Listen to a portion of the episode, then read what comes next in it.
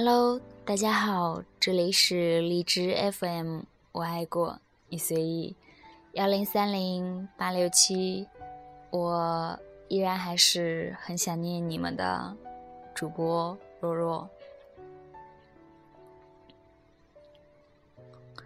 今天想和大家分享一篇文章，文章的名字叫做《最可怕的分手是悄无声息》。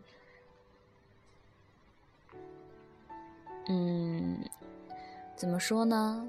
反正最近我的心情不是太好，然后看到这篇文章也挺应景的，就和大家分享分享喽。男朋友已经十多天没有联系他了，最近的一次约会也是三个礼拜之前。起初他觉得，可能是他最近刚换了工作，需要重新适应业务和人际关系，实在太忙了，顾不上自己也情有可原。正好可以趁机出演下体贴懂事的角色，省得让他心烦。可等了四五天。对方还是一个电话、一条微信也没有，他心里就开始犯嘀咕了，一次次跑到他的朋友圈里面去看，最近什么都没发，微博里也一副荒废掉的样子。他刚想打个电话去问一问，忽然想起上次约会时是自己擅自做主选的电影，一部国产浪漫爱情片。他好像很不喜欢看，全程都有些不耐烦的样子。他不会是因为这个在跟自己怄气吧？以前自己也会假装很兴奋的去陪他看《钢铁侠》和《变形金刚》的呀。呵，可真小气，竟然为了这么一点小事儿闹脾气。就是一直以来给了他太多好脸色了。好，就这么僵着，看谁。憋不过谁，他越想越气，于是立马打消了主动联系对方的想法，下了如果他不跟我说话，我就一直不理他的决心。虽然他还是忍不住一遍一遍的去看对方的朋友圈和微博，就这样又魂不守舍的过了两天，他几乎就要忍不住打电话过去问个究竟了。可每到冲动之时，心里都有个声音告诉自己，千万要忍住，这一次一定要跟他血斗到底，否则被他掌握了心思套路，以后就更惨了，他就更不把你当回事了。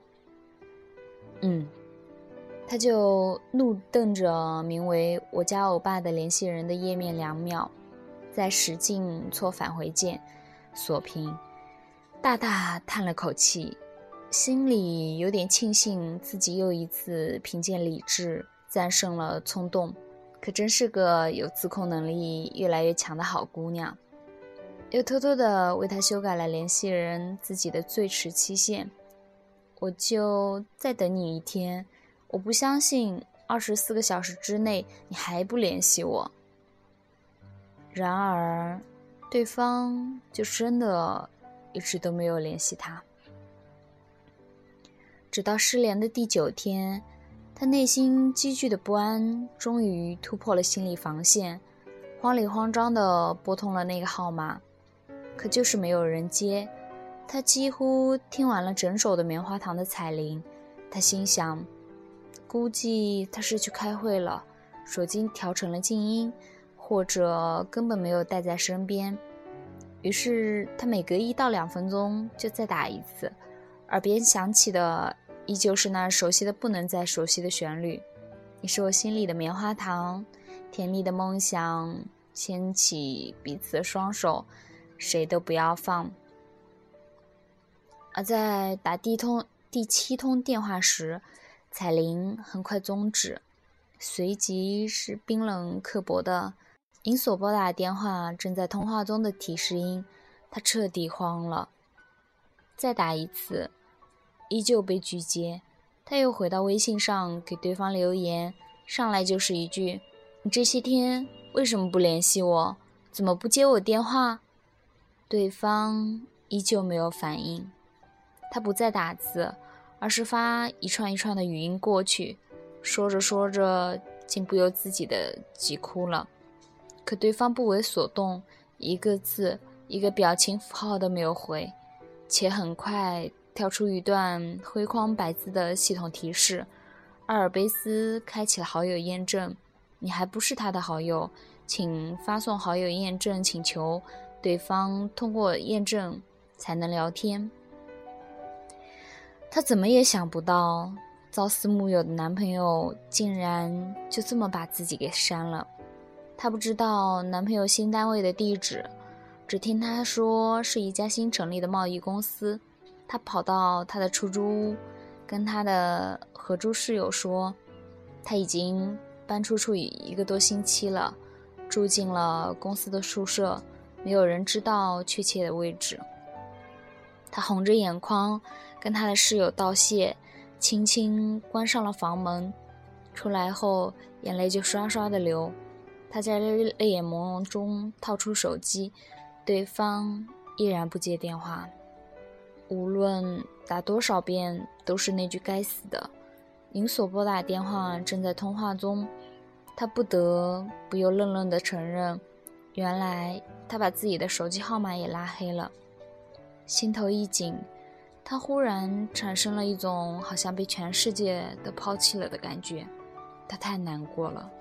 也顾不上脏不脏，身体靠着楼道缓台的墙壁，一点一点的下滑，蹲在那里小声的啐泣了一会儿。之后的两天，他用老爸的、同事的、闺蜜的手机和两处公用电话亭给他打过，头两回，对方接了，听到他的声音，又立马挂断。后来一看是陌生号码。他索性就直接拒接拉黑，他委屈极了，不知道自己到底犯了什么错，以至于让他这么绝情的对待自己，连一句话都不愿意讲。第二次用公用电话亭打过去，他终于还是接了。他本来告诉自己千万不要哭，可是，一听到他吐出的那个“为”字，他就。说什么又控制不了自己，哭得连话都说不完整，断断续续地问他现在在哪里，到底怎么了？电话那头就沉默，又忽然插话说：“别哭了，你不觉得烦吗？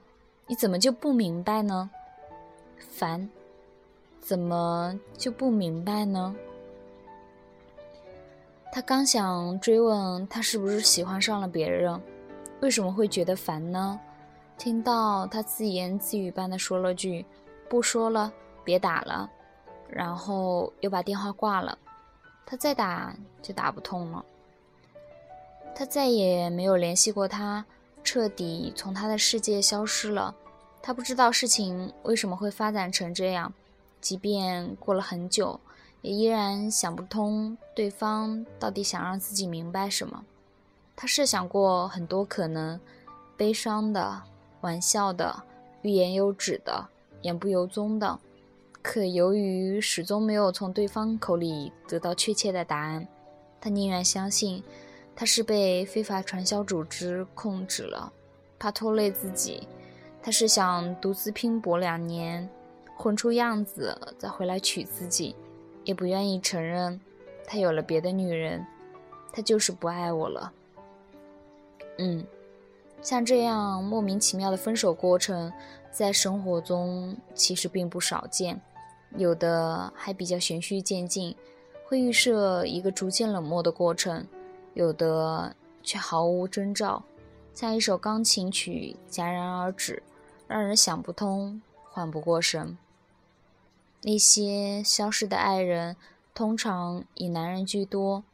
他们或是为了保全某种自尊，不愿意面对自己无力掌控亲密关系的失败局面，不愿意让对方窥探到自己内心的柔软和退缩；或是为了掩饰自己的变心出轨的事实，不想扮演薄情者负心汉的角色，于是便有预谋的和猎人玩起了捉迷藏，上演了一场神秘的人间蒸发。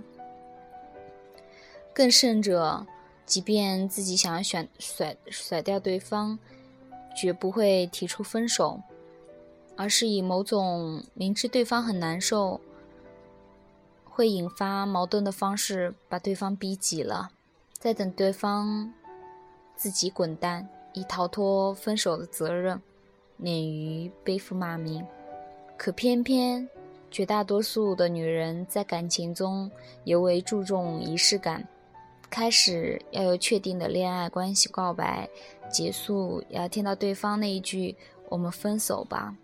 否则，好像缺少了应有的信号和交代，显得不够明确和完整。也正是由于这种不明确和不完整，如此备选的女人，本着对爱情执着和乐观，出于感性多思、犹豫不决的本性，往往觉得事情尚存有回旋的空间，期待着柳暗花明的局面出现。而这种得不到的回应，似乎还夹杂着一些些希望，求生不得、求死不能的感觉，最为磨人了。而这种开不了口的拖拉和回避，事实上只会加剧分手的痛苦，让自己心里产生一种并不好受的愧疚感，也让对方在爱情的空壳里迷失、惶恐，何苦如此？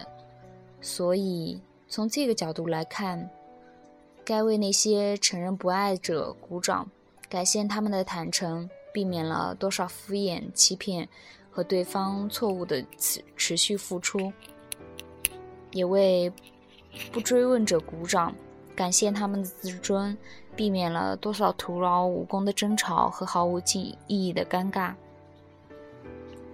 是的。在分手这件事情，最好的心态莫过于，无论我们的关系会走到哪一步，但愿我们之间始终保持坦诚。真的不爱了，也没有关系，那是你的自由。